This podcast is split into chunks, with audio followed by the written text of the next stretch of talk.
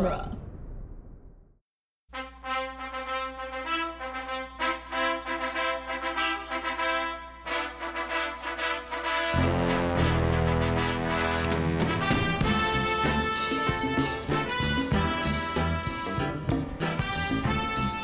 Welcome back to Rocky Minute, the daily podcast that analyzes the movie Rocky one minute at a time. I am Doug Greenberg, And I'm Jason Haynes. And one final time joining us from sunny LA is Sully from Sully Baseball. How you doing, Hey. Sully? Um, I, I'm talking Rocky. I'm doing well. Awesome, and thank you for joining us all week long. I know you're busy, and uh, we appreciate you taking the time out to hook us up. I'm never too busy to talk Rocky. All right. Well, today we're knocking out minute 15, which starts with Rocky handing Mr. Gazzo Bob's contribution and ends with Gazzo asking Rocky why he didn't break poor Bob's thumbs. So we got the uh, the Cadillac drives away uh, in that, that last scene from minute 14. And Rocky gives Bo- uh, gives Gazzo Bob's $130 and uh, speculates that Bob will be good for the rest next week. He's putting an awful lot of confidence in Yeah. Bob here. He says it kind of like nonchalant, like the guys like, "Yeah, Bob's good for it." Like he, it's almost like he didn't care Right. about the money. Uh, he, Did ca- I, he we find out he cares more about his reputation than the money. Right, anyway. sure. Yeah. Um, this was uh, this Gazzo who appears in. I know he's in the second Rocky film. I don't think is is he in Rocky three or not. I don't I think, think by so. I think by the time I think by the time Rocky three came out. Um, Rocky had transformed from the down and out guy in the streets of Philly to a superhero, and they almost they almost wanted to exercise any sort of link to him and anything shady. He just was he was America. He was a good American hero, and so I, I'm sure if I'm sure there are a ton of people who were introduced to Rocky through Rocky 3 Uh, when that came out the same year as as E.T. and and Poltergeist and, and I think of movies in terms of one the other movies that came out that and um, and I'm sure with the popularity of Eye of the Tiger and it basically was a superhero film rather than a a you know a, a 70s uh, drama. I'm sure a lot of people were introduced to him fighting Mr. T and everything and thinking that all the films were like that. And I bet if you were introduced through Rocky through Rockies 3 and 4 and went back and watched the original, these scenes would be kind of startling. Like, what do you mean Rocky's working with a mobster? I mean, that's not who Rocky is. Rocky's a superhero. Yeah, yeah, yeah. Superhero. That's that's exactly what they make him out to be. The Rocky movies go from, like you said, drama to action movies. The action movies of the '80s, which that was the the style of movies then in the '80s. and and we gotta give we have to give a big um, thumbs up to the great uh, the late great Joe Spinell who plays uh, Gazzo. Yeah. His first role was as Willie in Willie Cicci in uh, um, The Godfather, and he has a much bigger he has a much bigger part in Godfather Two. Um, although he did have that scene where he stops the uh, what's it called the when you go through the what is it the roundabout the the revolving door It- during the baptism scene they show all the different assassinations. And Right, he right, stops yeah. the poor I think it was Cuneo Don Cuneo or whatever it was in the in the uh, revolving door. And sh- the guy realizes he can't move and then he shoots and there's that really scary shot where you see him shooting the gun at the camera. Real sort of great great you know bank train robbery style right at the camera and the glass breaking. And he has a much bigger part in Godfather 2 but him being in the part in the film just sort of subconsciously bringing you back to the the Godfather adds a sense like like the appearance of Talia Shire in the film, sort of like oh I remember him even if you don't even if you don't can't place him, you know he has that Yeah, look, he's one of those- he has that look and that feel and and and it's sort of this film is Godfather approved you know, and and with that in mind, you know with the sort of the romanticism of what the mafia is from the Godfather, that's you the guys in the great suit who are basically overseeing empires of this and that. This is probably what a mob boss is really like. He's in the Cadillac. He's dealing with sort of nickel. Whether or not they're going to get seventy extra bucks from a schmuck like Bob, and you know that this is it's probably not as glamorous and as romantic as The Godfather. It's probably like this, and and it's this simple. It's like, all right, these guys are here. You want my protection. You gotta. You want to dance. You got to pay the band. And I hire this. I hire this local boxer to sort of intimidate people, and. Uh, and you know he puts his glasses on while he's doing the the accounting. Glasses, yeah. well, when he's writing down the uh, Yeah, the next collection. right. Uh, but Rocky's cut of this is of is only twenty bucks. So what's that? Sixty bucks he made in two days. In the- Forty on the flight. Yeah, Twenty dollars today. himself. Yeah, I guess. You know, I was just reading something here. I was looking up Joe Spinell. Yeah, and uh, his he was actually born Joseph Spagnuolo, and he's the cousin of the defensive coordinator for the New York Giants, Steve. No Spagnuolo. kidding. Who knew? Wow. this is weird. uh, that's that's quite. That's Yeah, uh, that's- who would have thought, right? Look at that. Back to uh, back No, to that that was the shocking. Uh, just caught my eye. I was like, this. I saw it. I was like, this can't be the. Yeah, oh my god, it is. Man, what what you can find from Wikipedia nowadays? I know. well, it must be true. So go ahead. Back. Must be true. It's on Wikipedia. Right. they would never put anything fake on there. again, again, another great location when they when they pull the car over. I mean, I, I don't want I don't want to get too far ahead here. When they pull the car over, they find, you know, it, it's not. There's so much care put into where they shoot each scene. It's not like oh this this street corner was available. Let's just shoot here. That you let's find a place that where we are helps tell the story. And so look at it. I mean, after they do the scene, and uh, where you get the, the license plate of the car that ran over your face? You know, that guy, what a douchebag he is. I mean, No, right? you know, and he's got that, and, and he's got that mu- the, the Fu Manchu mustache. He's got that awful hat. He's got that horrible tie. I mean, if you see that tie, Yeah, the, yeah. the tie, the gold tie with the sort of the striped shirt, it does not go. I am not a fashion plate, but everything is wrong with this guy. This guy got dressed in the dark. And he's got that stupid hat on, this horrible getup, and he's he's crapping on Rocky? Come on. But he he uh he delivers that that joke with such with such Venom. anger behind it. Right. Venom. You, you could tell immediately that these two don't like each other. Do not like As soon each as he other. says, "Did you get the license plate of the truck?" Rocky, Rocky rips off the glasses. You know, and Yeah. he just right away, like like the look we're looking at his face right now, like he's he's angry automatically. You can tell they have there's some tension between these two. And think of it, we've had two Uh, we've had two the- jokes told. One was told to win the heart of a forgotten girl, and the other was to humiliate the hero of the film. I mean, so they're just and they're and both jokes stink. But one is endearing, and one makes you say, "What an asshole!" my, my note is that Rocky gets a lesson in how to deliver a joke. Uh, But you, you you think like you know these these guys work for the same guy. You think they would be getting along, but you could tell they're just they there's some tension there.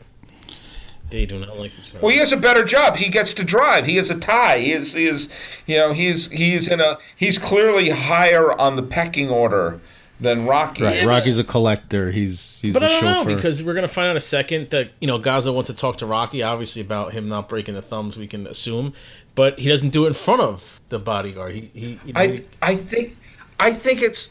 I, I'm sorry. I didn't mean to cut you off, man. I didn't mean to cut you off. I think it's because he likes Rocky. right. I think he pers- I think he personally likes Rocky. I think that he has and that he knows that one of the reasons why he likes Rocky is that he thinks Rocky's a good guy. He's a nice guy from the neighborhood who just happens to be able to have the physical capability of beating the shit out of people. And it, this is almost to remind him, I'm not going to humiliate you in front of the douche in there. But I'm going to take a moment aside to remind you that you work for me not because you're a nice guy. You work for me because you can break people's thumbs. And let's not forget the pecking order. This is a this is a chewing out he gets, but he has enough he has enough he likes Rocky to the point where he knows that he chews him out in front of the driver. It's an unnecessary humiliation. And, and maybe that's part of the tension is maybe you know the driver has the better job, he drives him around, but maybe Gazzo likes Rocky better, and the driver has some animosity towards that. yeah, the driver knows that. Right. So maybe that's part of the part of the problem here. But they definitely Yeah. don't like each other. All right, so here's the line for those of people that don't know. He asks Rocky, "Did you get the license plate?" Rocky says, "Of what? Of the truck that run over your face." That was a good delivery too. The it's uh, a well-crafted joke. yeah. it's not easy to inventing jokes. One of the follow-ups to uh, Rocky for Stallone, when he thought he was, when he thought his career was going on the De Niro trajectory and not the, well, the Stallone. He created a brand new kind of movie star, but his next, the next film he did was uh, the next year called Paradise Alley, which was a period piece uh, about, um, you know, guys involved in, in mob stuff and and and con artists and everything. And it was kind of a, a dark '70s film, which I'm sure he thought he was going to make instead of playing Rocky until he was an octogenarian. Um, and he was, it was Armand Assante was in the film, and Joe Spinell is in the film, uh, playing a character called Burp. uh, I have I've never seen. I who knows? Maybe it's a wonderful movie. I've never seen Paradise Alley, but uh, Joe Spinell he he's in another Stallone film along with Tom Waits is in and and Anne Archer. Um, so I don't know. I mean, it was written and directed by Stallone, uh, and that and Fist were both films that he thought he was going to build upon, and then the, the public said, "No, make Rocky too, would you please?" Could you, could you please just Yeah, yeah. Let's we collectively thank him Yeah, for that. and by the way, he's also Joe Spinell is also in Nighthawks, another Stallone film. wow, they what together a few with- times. Yeah, with Rutger Hauer and Billy Dee Williams. So yeah, maybe maybe it's one of those situations that like he knew, you know, we get along and and that works fine. You know. Yeah. I mean, maybe it's more of a just a case of Gazzo like in Rocky. It, you know, maybe they had a had a friendship outside the uh, studio. There's there's a detail, and you may be getting to this. It's not in this minute. I'm sure you're getting into it when it comes up. So I'm probably stepping on someone else's minute. But there's a detail that when he's having that scene where he chews out Rocky, that he busts out the the inhaler. Yeah, yeah, Yeah. Uh, do you remember that? Yeah, And that that's he re- he really that's that that's not in the script. No. He really needs the inhaler, and Avildsen decided that was a nice thing to do for his character. That it added an element of kind of humanity to him, but also like, yeah, he, you know, people who use inhalers. You know, this is this could be this guy might need to have a damn inhaler. yeah. It And- a human side of of a, an otherwise you know surly guy. And that and, and today, if he busts out an inhaler, oh, some oh you are you're having a bronchial experience or like that, that leads to a plot point. Yeah, No, yeah. He just has an inhaler. No, he was, He just has an inhaler. having a real asthma attack right there. But it's it's little nuggets like that. You talked about um, earlier in the week about the unscripted stuff that they kept in. It works. It all works. Del Rio. How do you spell Del Rio? he's he's wearing those those clear frame glasses. that are, is it taped together on the side? Um, There- There's something. Uh, On this side, yeah, it looks like on the on his on his right lens is the arm his is taped lens, on. Something's taped up there. Broken glasses. Yeah, but he, he he busts out a little notepad. You know, he's nearsighted or farsighted. If he needs that to write, he's probably farsighted, right? Or he's just had his eye punched a lot. Yeah. that could be part of it. Okay, he's been punch blind. Fair enough. I'm not an ophthalmologist, but you know, that's optometrist. Sorry, I'm not an optometrist, but uh, you know, maybe getting punched in the face affects your eyesight. I don't know. That's a little. uh It's odd to see see him throw on a pair of glasses. So is he carrying those glasses in his jacket? I guess. Yeah. What if they got broken when he was breaking Bob's thumbs? I guess we'll never find out. So you mentioned the the street that they pull over. It's Yeah. uh, East Gurney Street in Philly, which is geographically it's right around the corner from East Tusculum Street, where where Rocky's apartment is. I'm not sure if it's meant that way for the movie, but you got that uh, that green train bridge in the background when when Gazzo's talking to Rocky. You got that cobblestone busted up like red cobblestone street. Yeah. And you have the building that's falling apart. You have a building that's basically abandoned and like holes in it. I mean, it just looks like, you know, nope, this is a street that we've just forgotten about. This is just this is falling apart, and there's there's nothing here. The buildings are falling apart, and you know they get out and he sort of adjusts his coat. You know, he, but it's it's and and they walk over to the trains and the trains are kind of everything looks dirty. This is more a little bit of setting up. This is what Philadelphia is at this point. These neighborhoods are falling apart. There's graffiti. There's trains, and it's just it's it says a lot about the character of Philadelphia in this movie without hitting you over the head with it. You notice that as they're walking, there's two little kids that are running along the train tracks playing. I guess that was a thing in Philadelphia in the seventies. You play on the tracks and the train tracks. They're Sounds very hard dangerous. to notice. They go running by. Yeah, I didn't know it until you just pointed it out right now. I now. just saw it for the first time right there, and I watched this minute at least thirty times. Already. Well, we learn. Well, you know what's the other thing about? I'm sorry. just Go, I- I- go, go. I keep interrupting. Sorry.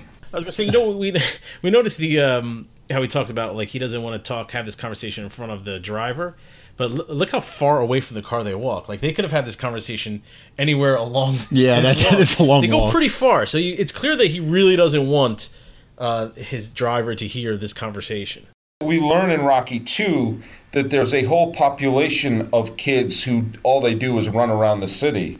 Uh, they don't have they don't, they don't have parents. They have no supervision. They just they just run down the street halfway across town and chase Rocky up the steps. You know, the, so we see that this is clearly maybe those two kids we see run along the tracks. Eventually, are like, hey, we'll run with Rocky because that's all we're doing all day is run around Philadelphia.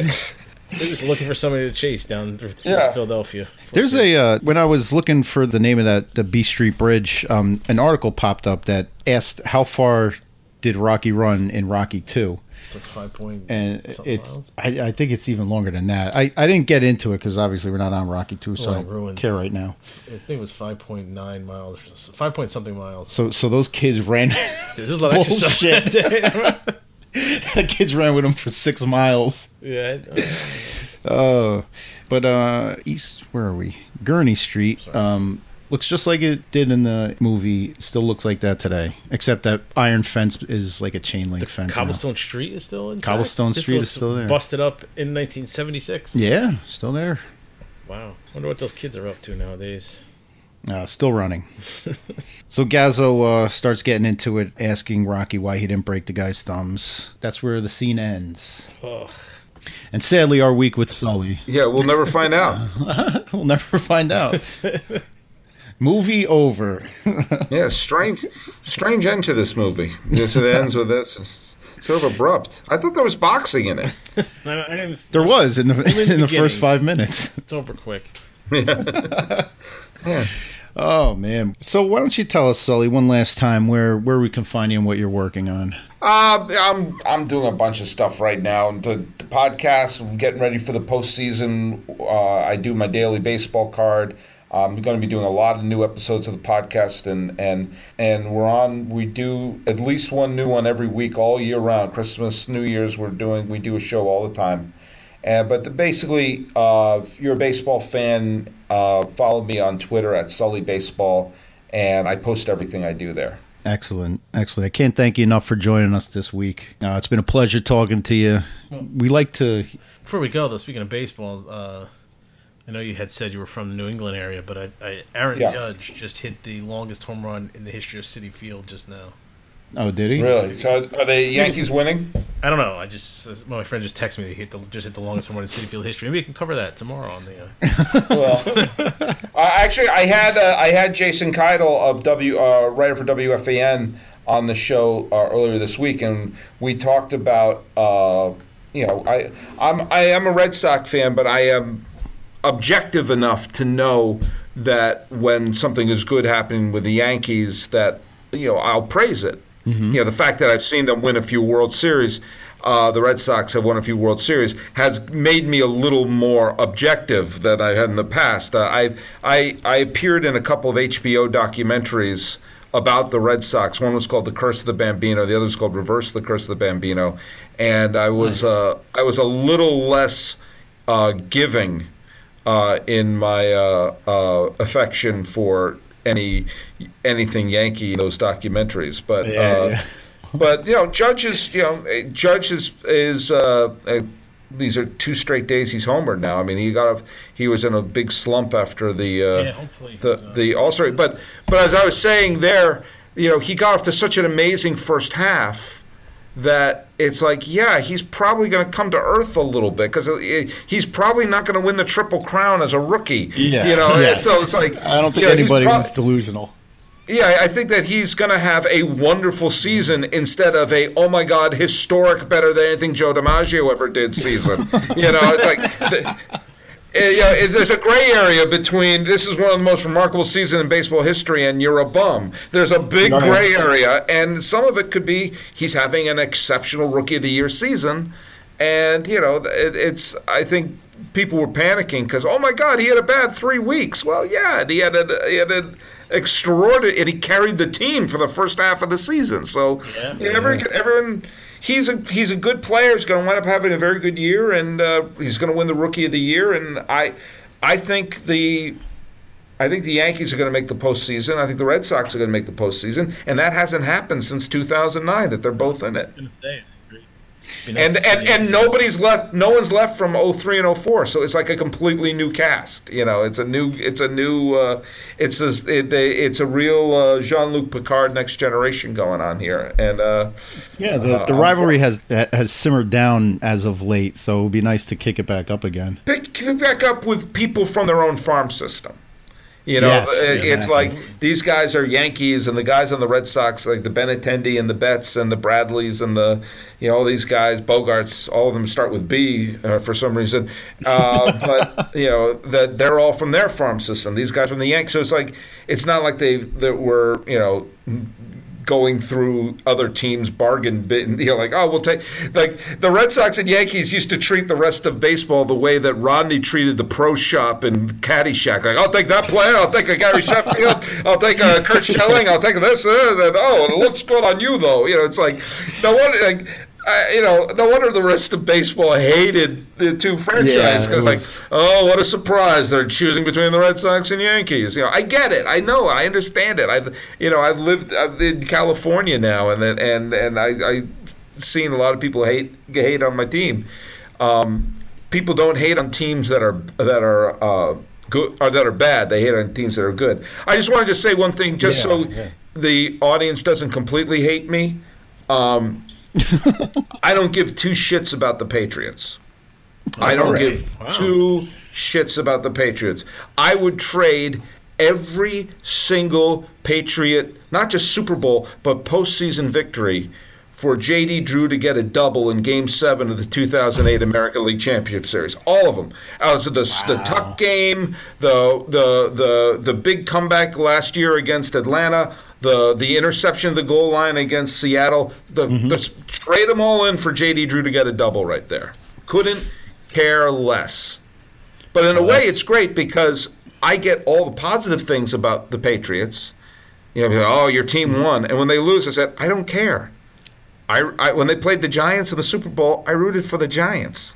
Wow, wow, you're you're upsetting a lot of Oh my God, Boston wow. fans right now. Oh, come on! I've been on HBO talk about the Red Sox for God's sakes. Okay, Uh, you're forgetting.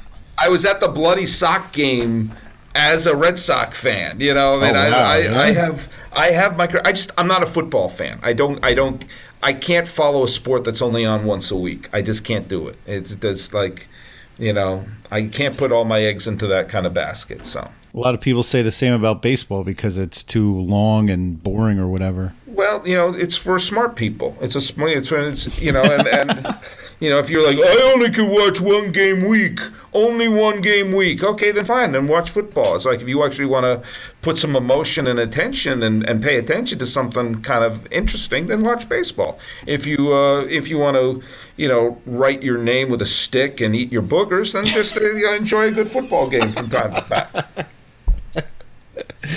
On that note, for, the, for those of you that are still with us, uh, why don't you come follow us on our Facebook group, Mighty Mix. You can find us on Twitter at Rocky Minute. And check in on duelinggenre.com where you can find all the projects that those guys are working so hard to produce. Uh, again, Sully, thank you so much for coming on with Oh, us. It was a pleasure. Let me know when you're doing Rocky you- too. I'll be there. You bet. You'll be the first call we make. All right, man. So if you want to find out how much trouble Rocky is in, you're going to have to come back next week on the next Rocky Minute.